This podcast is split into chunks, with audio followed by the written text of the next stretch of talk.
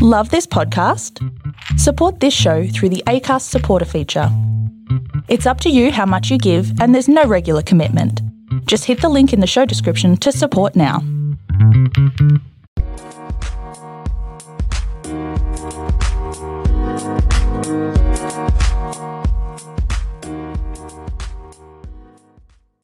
Welcome to another episode of 30 Minutes with DailyStraits.com. Today we have a very special guest with us, Aaron McDonald, the CEO and founder of Centrality, one of New Zealand's largest blockchain companies that employs over 100 engineers across five countries around the world. Besides Centrality, Aaron is also involved with over 20 blockchain companies in various capacities. He is no stranger to the tech world and has over 20 years experience in the industry. And he also manages portfolios for various other companies with over 1 billion in revenue. So today we're going to chat to Aaron about how he felt when his company earned over 100 million dollars in 6 minutes in 2018 by selling the company's cyber tokens. Hello Aaron, how are you today? I'm well. Thanks for having me on, and thanks for that very kind introduction. No worries. All right, let's just dive right into the questions. How did the idea for centrality come about? Yeah, that's um, that's a really good question. So there were kind of three things in our mind when we decided to form the company as as a driving thesis. Uh, one was that we could see that um, there was going to be a consumer behavior change around privacy, um, and that the idea of building a business around um, monetizing users' data was going to be something that would be increasingly hard to do because people would become more concerned about privacy, regulators would become more concerned about privacy, and over time that business model would run out of gas. Um, so, um, so that was kind of the first thing. The second thing was um, looking at the funding landscape, um, and particularly down in this region, there's kind of a gap in the market for, for funding between early stage companies and exits. Um, and you can see that replicated in num- a number of different countries. So building a venture business in um, those markets is difficult because access to capital is difficult in those in those intermediate intermediary phases. Um, and then lastly, um, having kind of done some work in venture previously, I could see that um, a lot of venture businesses um, kind of have a spray and pray type philosophy, which is you know have a, a, thesis about an area that you want to invest in, and you invest in a bunch of companies, and you might get the good ones doing some work to help those companies develop. But no one really kind of manages the portfolio as a pet portfolio. And so we, we, we kind of put those three ideas together and created this, this business which could uh, help find capital in different ways, um, help solve the technology problem around privacy and individual data rights, and um, bring a group of ventures together to collaborate um, to help each other grow and trying to get that really sticky, connected portfolio effect. Have you always been interested in all things tech from a young age? Because one would think, you know, if you want to start a business, go with something simpler, you know, but you went with blockchain. Not many people understand what it is. Yeah, um, I, I can't say that I have a real idol, like a single person that I focus on in terms of um, in terms of wanting to get into tech. I I guess I always been a person who was interested in technology and um, I used to play with, you know, break my electronic toys when I was a kid and make other things out of them, you know, so I always had this kind of inventive type of mind um, and was trying to figure out how to solve problems. Um, you know, the people who've helped me on my journey along the way, lots of people I look up to and I've learned through, um, learned from. But I wouldn't say I have like one hero that I look to and say that, you know, they've got all the answers. Um, but I had some really great tech leaders that I worked with in my career that taught me a lot of skills about how to understand customers or understand markets or understand products and and um, and then take that learning into kind of building my own thing. But yeah, I've always been a nerd. Why blockchain? It's a really good question. Um, and a lot of people uh, build stuff in this space um, with no real clear reason why.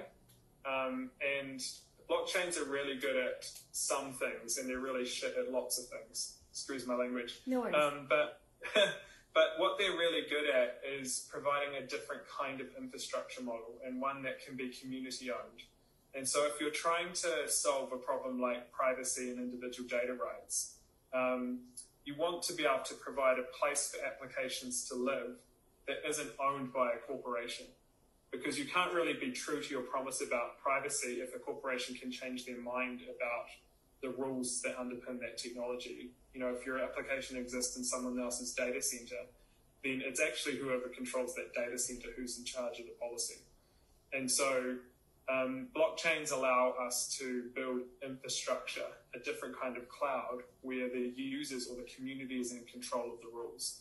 Um, and that's not possible with any other kind of technology. So um, you started um, in your early 20s, right? Am I, am I, am I right? Was it uh, right after college, after uni? Yeah, I, so I didn't actually finish uni. Um, and I did very well at school, at high school. And um, I finished high school a number of years earlier than I should have. Um, but the uni- the university kind of um, because I was so young, I guess I didn't really fit into that environment, um, and as a result of that, I kind of just got into the workforce. And um, by the time I actually my friends graduated university, I was interviewing them for jobs. Um, so it was kind of like a different path for me, and um, and I think that on the, on the job learning has really been useful for me. Um, you know, going from um, those early days and working for other people into running my own business because I got to do everything. You know, I started literally from digging um, trenches for, for laying cables in telecommunications. So I've done from the ground literally up inside a business and taken on, you know, learnings through every role that I've been through and customer support and in engineering and product and management. Um, and so that really kind of gives me a well, well-rounded view of the world. And when I talk with other companies who are building their businesses, I can understand where they are on those journeys. Um. So did you drop out? Did you go into college, uh, uni and you didn't finish? What? What? Yeah. Oh, you dropped out. Yeah. What? What course did you take? I was I was gonna I was going to do computer science. All right. Yeah. Um, But I recommend you know that if you if you are in university, it's also a good path. I have a son who's in university now, so I encourage him to finish, you know, his studies. And I wouldn't say that dropping out is the right thing to do, but it worked for me. okay. uh, Did you had any hesitation from parents and? I have really, really supportive parents actually, um, and um, my dad in particular encouraged us um, all our lives to be entrepreneurial. You know, whether it was um, when we were younger, setting up small businesses of our own, or supporting us and help encouraging us to go and start working and earning a wage and saving and all those kinds of things. So I've had very supportive parents. Awesome. So centrality. Um, you started this early twenties. Am I right? Uh, no, it would have been it would have been my mid thirties, I think. Uh, Okay. So what was the first business you started? How did you ease that? You know, uh, how did you go into centrality? Yeah, yeah. I actually had a couple of startups before um, this one, um, and one of them isn't operating anymore. We actually bought the assets out of that, and when I when I started Centrality, and the other one is operating, but um, kind of I'm not involved with it anymore. Um, and um, and I got a lot of learnings out of those processes. Um, and that kind of part of that learning was what what was and wasn't working in in the venture side of things, and um, where the gaps were in creating a business, particularly around um, issues like a two-sided business model. You know, if you have product but no customers, or customers that, but no product, and how can you create this? If, if you're in that position, how can you create this um, portfolio effect where you you solve that problem earlier by interacting with other portfolio companies? So that forms the way that we build the business out today is is connecting people within that um, context that solve problems for each other and investing in companies that help solve those problems and connecting them to technology that they can share that helps solve those problems. Okay, for businesses like tech businesses like yours, right? What is the initial investment? Because for other businesses Mm. like product based, right, they need to come up with a lot of money to buy the stock. Yeah. But with tech, right, do you just need to learn how to code, and the the initial is very little? Yeah, I think, I mean, today the really exciting thing about, um, particularly about the blockchain space, is that if you're a good developer and you understand um, business, you don't need a lot of money, you know, because um, if you write good code and it solves a real problem in in the in the blockchain space, there's already capital there waiting to use your product. Um, there's already users waiting there to use your products, and and because it's all open source and open innovation, some of the boundaries that you have or the startup costs that you might have in a in a normal business or even in a traditional technology business aren't there anymore. Um, and there's lots of ways to get in and um, get the word out about what you're doing and join communities and support them and build on other communities' technology that gives you a leg up in, in the market awareness. And, um, and people are always looking out for people that are building cool things. And, and it's particularly an environment where collaboration is encouraged, and, and that's one of the strengths of, of that technology space is that um, people want you to build on top of what they've already done because that creates more value for everyone as opposed to seeing everybody as a competitor. So, um, you, I, I imagine you're a coder. I used to be. Used to? a long time ago. Awesome.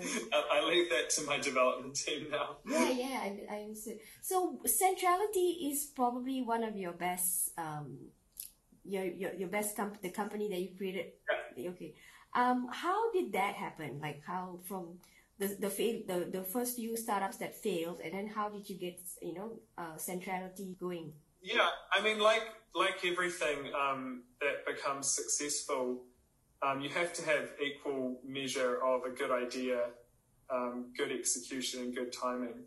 Um, and so when we started the business, we had I, I had four co-founders who were all, you know, successful people in their own right that had been entrepreneurs before, that understood what we were trying to do and brought different skills to the table. Um, and so having a really good founding team is a is a good start. Um, that gets you on the way, and then um, the the rest is a, a matter of kind of sticking to your guns and executing and um, and well, not being stubborn about um, how you get things done, but sometimes you have to believe in the idea before anyone else will believe in you. Um, and it might feel like what you're doing is, is wrong and will never work, but you, if you don't believe in yourself, then eventually no one ever will either. Um, and then from there, um, you know, the, the timing was, was good. We, we kind of started um, the business around the time where this technology started to become more, uh, you know, people um, were more aware of the technology. And so, because we were a little bit early, we got to be seen as leaders, you know, and um, and that helps you on the journey and reinforces kind of your success.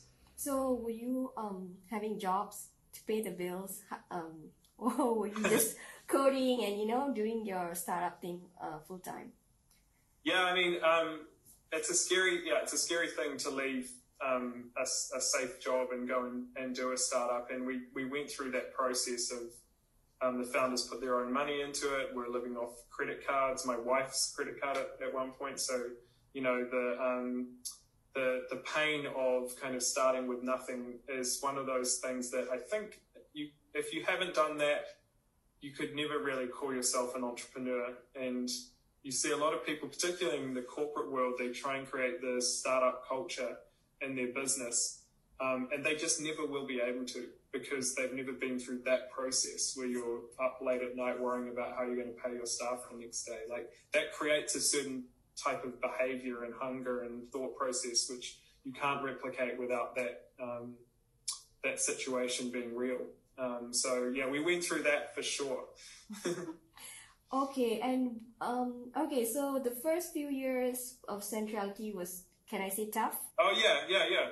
Business is tough. Yeah. All right, and then what was the turning point for centrality? You know, because in 2018 you made 100 million dollars in six minutes. So take us to you know that that exact thing that made it tick. Yeah, we um again, it's one of those things where timing helped a lot, but we had a different, a kind of different vision in um, at the time about how to um, get this thing, which was quite new. You know, the, the word blockchain wasn't very well understood, and the technology behind it was clunky. And our our our focus was on how do you make this stuff more usable, and that was quite a different message to what a lot of people were focused on at the time. And I think if you kind of play play forward a bit, it's the thing that will will will determine the winners in the end because it's all very well having technology, but if you don't have users, then you know it's kind of not worth anything. And so our focus on usability and creating this ecosystem of um, of companies that could solve different parts or different challenges in a user's life and make that a really kind of cohesive experience was something that was quite different, and that that grasped a lot of people's attention, and um, and that's why we were able to kind of raise, raise the money. It was also good timing. It was at a time where the market was very bullish, and um, and there was a lot of capital flowing around. Um, but but it was the result of you know two years of hard work, you know, leading up to that point, and and um, and and I will say that didn't stop being hard at that point either, because um, you've got to then take that and um, build with it and um, and build the community and build the ecosystem and build the technology and keep delivering. Like that's just a, almost like a, a, second starting. How old is Centrality, by the way? I think we're now five, just over five years old. So you did the um, is it called capital raising exercise in 2018? Yep. Okay, yep. And, and, if I'm not, because uh, I did read about it, it's called Ethereum, right? You sold um, yeah. And you um, raised 100 million in six minutes. Instead of going to the stock market, you did this. How have you spent the money so far? Like, you know? Yeah, I mean, a lot of it goes into building um, the technology. So, building and launching CENNZnet, which is the public blockchain that we have. Um, uh, build all of the things that help that usability to um, happen are in that network and then the rest goes into building out the ecosystem. So, you know, helping companies to come on board and use that technology. And there's a bit of, you know, the normal stuff you do around marketing and community development and all that kind of kind of stuff. But those are the main things, building the technology, building the ecosystem. It's a very smart way of getting money instead of doing public listing, don't you think? Honestly, I think you have to be really deliberate about it. I think people think um, that doing things that way is a, is an easy way to, to raise capital. In some senses it is, but at the same time it is it is very close in terms of how you um, how you how you have to act afterwards in terms of running a public company because you've now got thousands of stakeholders who are participating in the value of the network and you know that that they're the people who are making the decisions ultimately in the end about how the network operates and all those kinds of things. So you kind of end up with a situation that that looks very much like a, a public company, except you know, except it's it's it's quite a different one to compare, you know, as a as an entrepreneur and CEO because you're you're out there in the pu- public, in the communities, online, talking to people. You know, it's not like you've got these layers of bureaucracy and stuff that you'd normally have in a corporate that shields the mm. the CEO, and and so um, you get you have this kind of more direct engagement with your stakeholder community. So um, so you have to be prepared for operating in that that environment, and um, and and so while you know it might seem like the money comes easily, easily compared to you know building up companies in other ways, there's a whole bunch of other tax that comes with that as well in terms of the way that you have to grow the business and and ultimately, you know, the, the thing that we do every day is try and build something that returns that value back to those stakeholders, you know, and that's the number one thing. If we do our jobs well, we don't have a job. It's kind of a funny thing because you, you're raising money to build something that you eventually don't own. It's owned by the community. Oh, further to that, do you, for for this kind of um, capital raising, right? Do you need to have like um, you know annual general meetings where you brief the shareholders, give them dividends? Does that how does yeah. that? Yeah. So I think if if we um, kind of separate um, two parts of the way the business works, that money that money that $100 million is raised to build the centrality network, which is owned by the stakeholders. The, the, the business that does that work is centrality, the company. And so that company operates like a company. It has board meetings, AGMs, etc. And it actually raises its own capital. So that money that's um, on that side is for the network and it's spent on the network and developing the network and the ecosystem and all that kind of stuff. So we, we do have a company corporate structure that operates like a normal business, and we have the, all of those kind of things, shareholder meetings and updates and all those kind of things. And then you have this kind of public entity that's owned by the stakeholders, and you're um, you're using cap, that capital to to fund that entity, and that's a real time relationship. Our teams are in talking to those um, stakeholders who who hold the tokens because that's what they purchased with that with that with that money um, every day.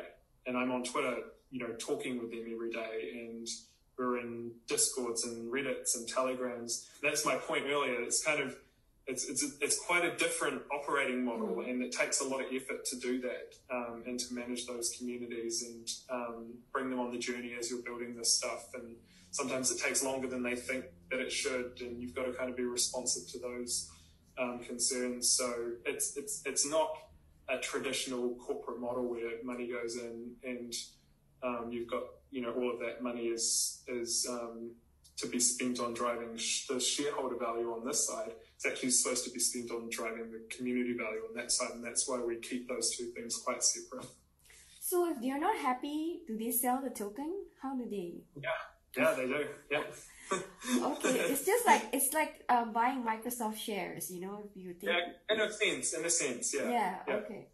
All right. So, how did you feel when you got six million, a hundred million in six minutes? Because uh, you know the days when you quit your, from the time you left your your university to this all the the, the first few startups of failure, and then boom in 2018 you got 100 million in six minutes. So, what was the what did you like? How did you feel? And did you expect it? I wouldn't say that I ever expected it. I mean, you can have hope, um, and we knew that we had something that was resonating with people. The the feeling was like, I guess, elation because you kind of have that all those hard moments, and you get to the point where you get some validation that that's that you've you've done something right and that people are interested in what you're doing and that it has value. And so, so it is a really good feeling as an entrepreneur to get to that point. But like I said before, that's kind of where the hard work starts because now you've got to prove prove that what you said was right is right, you know. Mm-hmm. Um, and that's still a journey we're on. You know, every day we're working hard to to make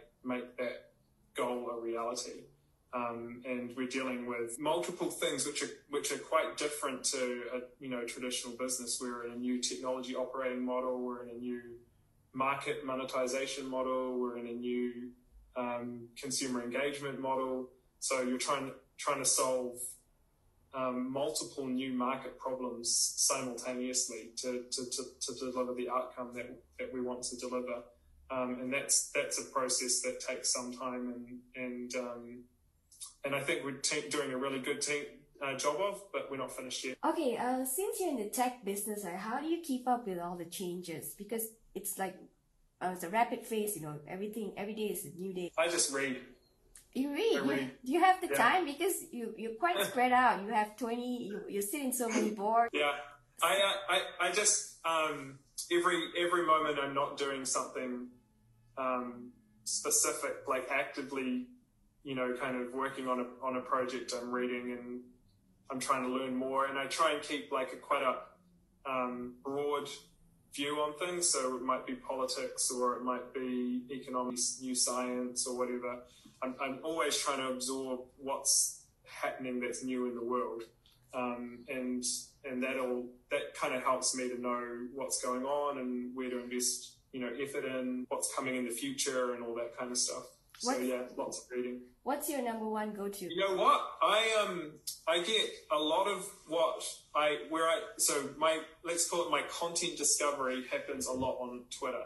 So I've built up a list of people who say smart things and then look at what they're saying or what they're reading or you know references that they're talking about and then I'll go and look those links up or you know read read what they've been, what they've been writing. So I use Twitter quite heavily as a source to to find smart people and um, and things that you know who are experts in things I'm interested in, and then follow what they're saying and look at what they're reading or sharing. All right, awesome. Um, okay, um, do you plan to move the business out of New Zealand? Well, I think we've always considered ourselves as a global business from day one. Um, you know, we've we've had offices and teams around the world, you know, quite early on. Um, and we consider the business as being a global business anyway, and our community is global. Our, our developers and our staff work in different places around the world. We're a remote first type of business, so you don't have to be in, in New Zealand to work with us.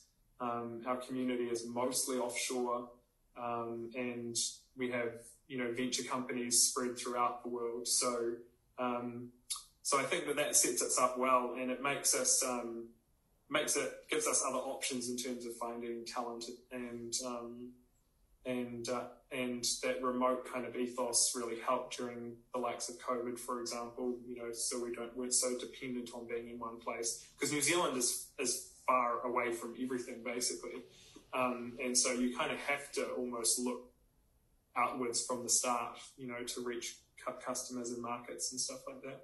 Is it easy to find? Um, uh, you did say that you hire remotely, and but I was just wondering if it is it easy to find the right tech talent in New Zealand? New Zealand's got heaps of tech talent, um, and we have some awesome engineers here, but it's a competitive environment. Um, I guess everywhere in the world now is competitive for good technology people because that's where you know the focus of innovation is. Um, but um, especially with COVID, where we haven't had people coming into New Zealand, new people coming into New Zealand, but tech sector has been booming. There's been increased competition for for um, good engineering resource and um, design resource and all those kinds of things. So, um, so while you can find really great engineers here, there's lots of competition. Okay, how do you divide your time um, between Centrality and also the 22 companies that you sit on board? Um, yeah, I yeah I don't sit on 22 boards. Oh, sorry. Um, so we have we have um, I think now 27 or 28 portfolio oh. companies, oh. um, but um, but I'm only on the board of maybe half a dozen of them. Um, but I'm involved with all of them on a regular basis. Yeah, how do you divide so, your time, like you know, and yeah, attention? I don't see it as a separate thing. Um, you know, for centrality to be successful, then all of these ventures have to be successful. It's symbiotic. And so when I'm spending time with them, I'm, I'm, I'm, I'm adding value to the organization as a whole. Um, and that's the way we've set this up. It's not an us and them type mentality. It's together stronger. We're not trying to be you know, one unicorn. We're trying to be a herd of zebras that are running together, mm-hmm. um, and we think that's a more resilient model. And it's it's something that's it's non-zero sum. You know, we can build a community of successful businesses and and all share in the value of that. Okay. Um, I just wanted to ask you this, following up to the earlier questions. Like, okay, you've already earned 100 million in 2018, but um, down the road, are you planning to go on the stock market at all? Yeah, I think so there's kind of if you split our business up into two two bits, the blockchain stuff where we, we raised all that money, the goal is for the community to own that, and and so there's no stock market except you're on the market every day. Mm. You know, there's the tokens are trading, and that's what the value of the network is. And so, um, so you could, in a sense, you could say we're already there. You know, it, it's it's publicly traded. Um, on the other hand, the kind of venture and um, side of the business we raised capital outside of that 100 million and we've invested in stuff like that. Um, we run that more like a venture portfolio. And so the, the exits there are when those companies make exits, you know, just like a normal fund would, would, um, uh, would operate and provide value back to its, its um, limited partners. Um, so kind of got that dual model. In a sense, the, the money that was being raised is already kind of in that hundred in that capital capital raise is, is in the public space already because that's that network's traded, um, and the venture ecosystem is is managed like a venture portfolio. Also, the short answer is no. Short answer is no. All right. Okay. um, basically, what kind of um, and finally, like, what kind of advice do you have for um, someone like you, uh, in the today's world, 2021, and they have no clue how to be you? What would you tell what was what is the first thing that you think they should do? Yeah um, i think the reading helps you know f- find people who who are smart and listen to what they have to say. Um, that that helps me. Re- one thing i've i've always told entrepreneurs that they should do is um, spend time with people who they they think will be their customers. You know, if you've got an idea, um, ideas are, are great, um, but if you can understand your customer and solve a customer problem, then you're going to be you're going to create something or have a chance of creating something that's successful. So that would be the second thing, and then maybe the third thing is is you know have have the ability to believe in yourself when nobody else do, does, and at the same time um, the humility to accept that you might be wrong.